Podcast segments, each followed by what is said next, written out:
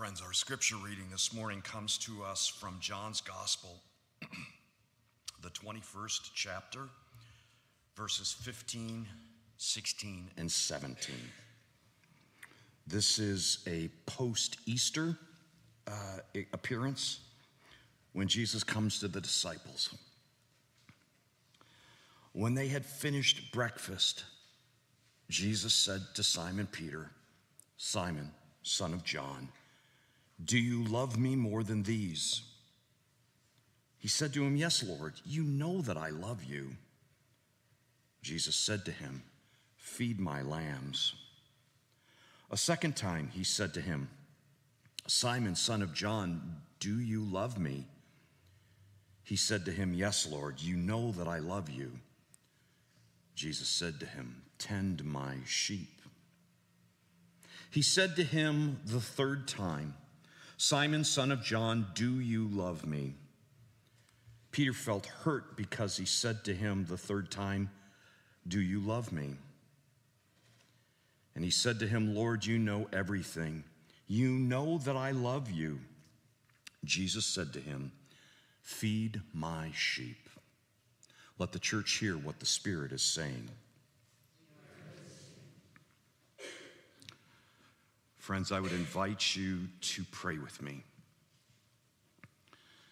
May the words of my mouth and the meditations of all our hearts be acceptable in your sight, O Lord, our strength and our Redeemer. Amen. Am I the only person that really hates to make mistakes that causes harm to other people. Am I the only one? Oh, good. Okay. I was hoping, but you know, the, we make choices. We make choices, and even with the best intentions, sometimes we miss the mark. Sometimes we miss the mark, and even though we don't intend to cause harm, sometimes we do. Sometimes we do cause that harm. Other times, and maybe this is true for you as well, it's not the actions, the choices that we make, it's more our inaction. And I mean, we're not trying to be, you know, lazy or not trying to jam somebody up by not doing something for reasons that sometimes we can't always explain, our inaction ends up causing harm in our relationships, sometimes even in relationships with people that, that we love and care for deeply. Maybe, I've got a third option for you maybe we you know we, we look at life's life and we make choices because we, we have a certain set of priorities things in our life that we want to do that we want to accomplishment you know we we have milestones that we want to meet to get where we feel like we need to go. And sometimes in the process of, of, of making these priorities we end up inadvertently causing harm to other people. I mean we don't intend to. I mean, it's, I, I'm going to say, looking around, I can, I can pretty safely say that I don't think any of you who are here, and probably even you who are watching online, ever really do something to intend to cause harm to another, peop- another person. I mean, generally speaking, as people of faith, that's not how we're wired. But you know what? No matter our intentions, it's, it, it happens. And whether it's by choice, by inaction, or by priorities, we end up in the same place. We end up in this place and in this moment, and people get hurt. We end up in this place and, and in this moment, and maybe we were the ones who got hurt by somebody else's actions or inactions or priority. The bad news is that's inevitable. The best intentions, there's a there's an aphorism, the road to, well, okay. There, there, there's a certain destination that is paved with good, good intentions. Let's just put it that way. And that's, that's part of the human condition. But Paul, Paul talks about it. The Apostle Paul also talks about this, where he says, All have sinned and fallen short of the glory of God. And it's not about perfection. I mean, the, the standard is never make another mistake because, after all, God knows us. We're human. God knows who we are and knows the inevitability of our, of our, of our failings. Sometimes the, our, uh, our inability to get out of our own way. But the glory of God is more about the representation of God, the representation of God, the embodiment of God. The embodiment, more specifically, of God's love and grace. Even in our imperfect ways, we can still embody the grace of God to other people. And the question of people of faith for centuries is how do we accomplish that? How do we find that balance? How do we thread that needle? How do we mar- make our way into that? Even when we trip over our own feet, even when we can't get out of our own way. There's good news.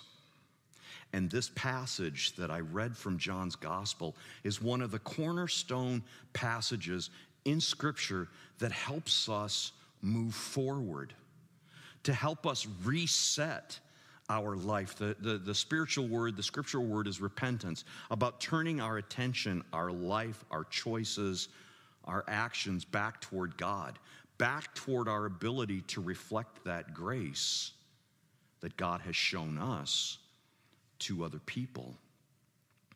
The disciples have gone back at, at the direction that they got from the women who saw, were the first to see the resurrected Christ, to go back to where it started, to go back to Galilee. They go back to fishing. Peter, James, John, and Peter's brother Andrew, they were fishermen. They first encountered Jesus' call by the Sea of Galilee. They were doing their thing. They were making their living, they were fishing. And they encounter Jesus again. They get it's it's it's like hitting. I'm, I do not even think it's a hard reset. I think it's more like a soft reset. They get to go back to the beginning with Jesus and get a reset. Now, remember Peter's story. Good old brash Peter. Peter has denied Jesus three times as Jesus is being tried and tortured and eventually crucified. And they said, Hey, weren't you with him? No, no, wasn't me. Second time, oh, no, no, no, it wasn't me. Third time, he is so, he, he becomes so insistent. He, he makes this what amounts to an oath. No, it wasn't me. I mean, and he did that for self preservation, which I get that. But even his denials, even his effort to protect himself or his, his brother or his comrades or his family, that didn't separate him from Jesus. Jesus comes back into his life in the same way, in the same place. And he gives, and he gives Peter a road, a door to walk through to find his way back. And it's not accusatory, and it's not browbeating him, and it's not like punishing him first, because I think that Peter probably felt guilty enough to start with. He asks Peter a simple question that is that's it's it's more than just at, after three years of following Jesus, it's more than just fidelity to a personal relationship. He says, Do you love me? And not in that emotional, sentimental way, but he's asking Peter, Do you love me in the way that I have loved you? Oh, yeah. He says, Feed my sheep. And he asks him a second time, Do you love me like I have loved you? Oh, yeah, surely I do. Then tend my sheep. And then the third time, and there's a, in, in the, there's a certain symmetry. Peter has denied Jesus three times, and now Jesus is giving him the ability to walk back each denial. And when Jesus asks him a third time, Do you love me in the way that I have loved you? He's not quite, he's not quite yet to a place of full understanding. Because John records that, that he was a little bit hurt, a little bit put out. Why do you keep asking me the same questions? You know that I love you. Feed my sheep. See, this, this, this, and this is the only place in Scripture that this story is captured. It is an opportunity for Peter to step through a door onto a new path that would, would dominate the rest of his life. And in that moment, he didn't have it yet all figured out because the book of Acts records that, that Peter still has a lot to learn. But that does not prevent Jesus from coming in and saying, okay, next step. Not looking back, not browbeating him for what has been, not you know putting his feet to the fire, but to say, we're moving forward. And I want to encourage you to move forward into this new life, taking the next steps of faith. It's a restart. And when, when we deal with our own humanity, we need those restarts. We need those resets in our life. We need those, not to deny what has happened, but in full recognition of the ways that we have not that we have not fully embodied the grace that Jesus has shown to us. We need that moment to pause and breathe and to reset our sights on what comes next.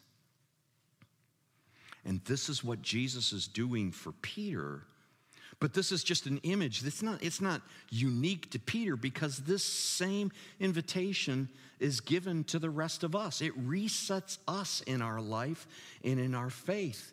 It reminds us the relationship between our faith and our calling. To love God, to love Jesus equals loving our neighbor as ourselves. And loving our neighbor as ourselves is equal to loving God, to loving Christ. That equation works both ways. We cannot do, if we're going to live on this path where we embody and live into the fullness of God's grace, we need to find a way to balance those equations, to be able to do both. Because doing one is, is, is doing the other, and doing the other is doing the one. And this, this image of the, of the restart, of the invitation to re enter again into this new life, is the good news. The good news that we celebrate in the gospel is not just, hey, hey, we believe in Jesus and our ticket to heaven is punched. Woo-hoo. It is that. But it can't be and never was intended to be the be all and the end all. Because the life that Jesus shares with his disciples for three years prior to Good Friday and prior to Easter is about helping us understand what it means to embody this grace to all of our neighbors. To all of our neighbors. That is the good news that this gift that resets us, that reorients us, that, that, that, that opens a new door to faithfulness is for us. And again, it's not about just recriminating about what has, what has been in the past, it's liberation. I mean, I have had this experience, and I expect that probably you have too. That there are times in our life that we feel shackled to the mistakes that we've made. We feel shackled and, and burdened by the ways that we have not lived up to our own best expectations or the ways that we have hurt those that maybe we have loved the most, and it weighs us down.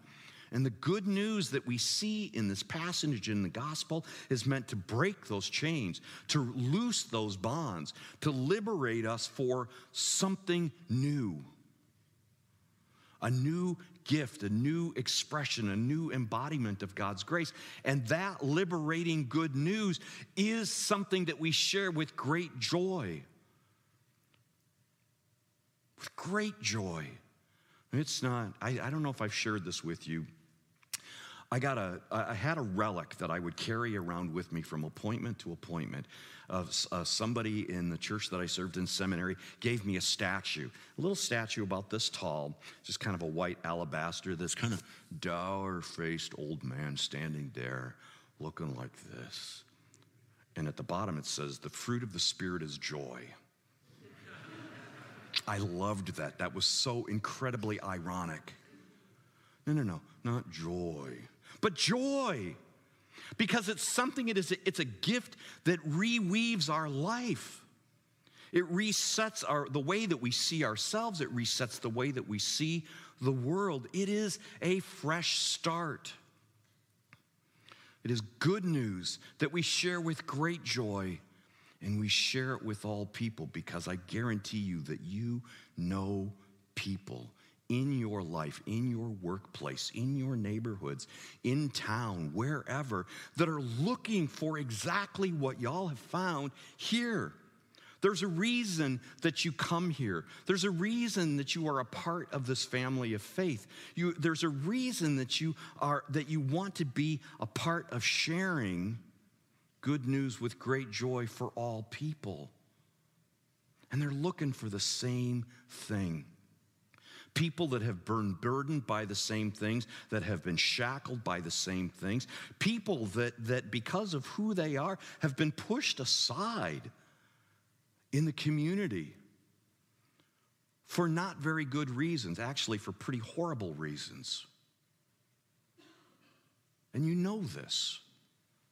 And they are looking for, they are yearning for, and many of them are praying for exactly what you have found here.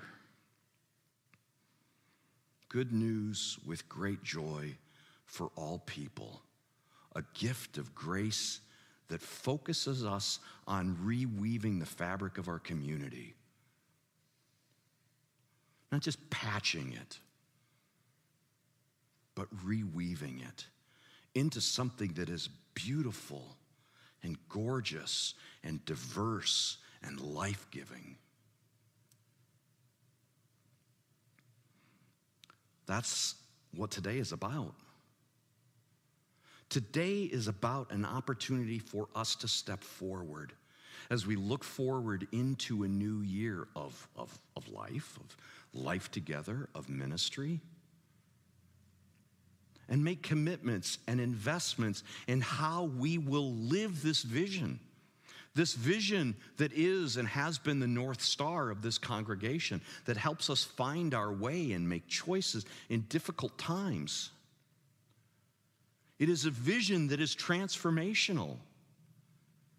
It is, it, it is while, while I have not used the words good news, great joy, all people, except for the last six months, it's been a part of my lifeblood of faith for many, many, many, many years.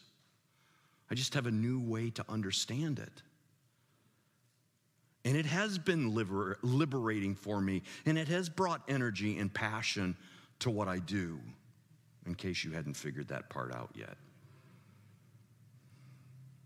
And this vision that we commit our lives to does matter.